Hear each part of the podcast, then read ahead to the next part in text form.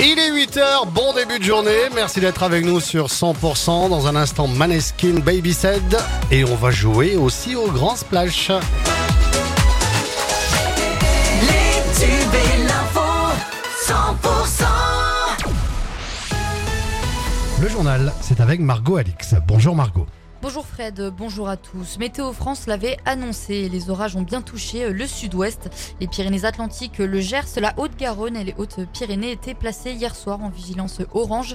Et c'est le 65 hein, qui a été le plus touché par les orages avec des dégâts, Franck Payanave.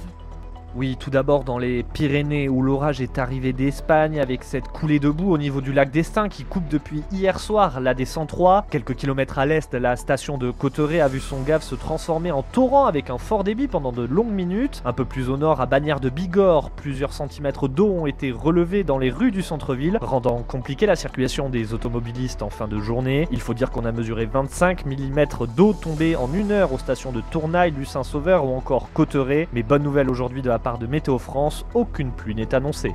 Et en moins d'une heure, 80 mm de pluie sont tombés euh, hier soir à Bagnères de Bigorre. Les salariés du service d'exploitation des sites touristiques d'Ariège étaient euh, réunis hier pour débattre de la proposition du département d'une enveloppe supplémentaire de 50 000 euros net par an. Ils estiment cette somme insuffisante et demandent une réévaluation à la direction au risque de poursuivre leur mouvement de grève. Suite aux émeutes après euh, la mort de Naël tué par un policier, quatre émeutiers de la cité de Chaume confondus par des vidéos sont jugés aujourd'hui en comparution euh, immédiate. Interpellés ce mercredi, les quatre Montabalnais âgés de 15 à 23 ans ont été euh, identifiés pour avoir euh, commis des dégradations et des violences contre la police lors de la nuit de violences urbaines du 29 au 30 juin. Ils viennent vous sensibiliser au bon comportement à avoir en montagne. On parle là de ces médiateurs qui sont en place depuis cette année tout au long de l'été au Parc national des Pyrénées. Six médiateurs par équipe de deux qui interviennent le long des sentiers sur le Béarn, la vallée des Gaves et la vallée d'Or. Le Parc national des Pyrénées a en fait créé ces postes en partant d'un constat partagé avec les acteurs de la montagne sur la hausse de fréquentation du site et la, diversification des publics qui peut entraîner certains problèmes avec les éleveurs par exemple.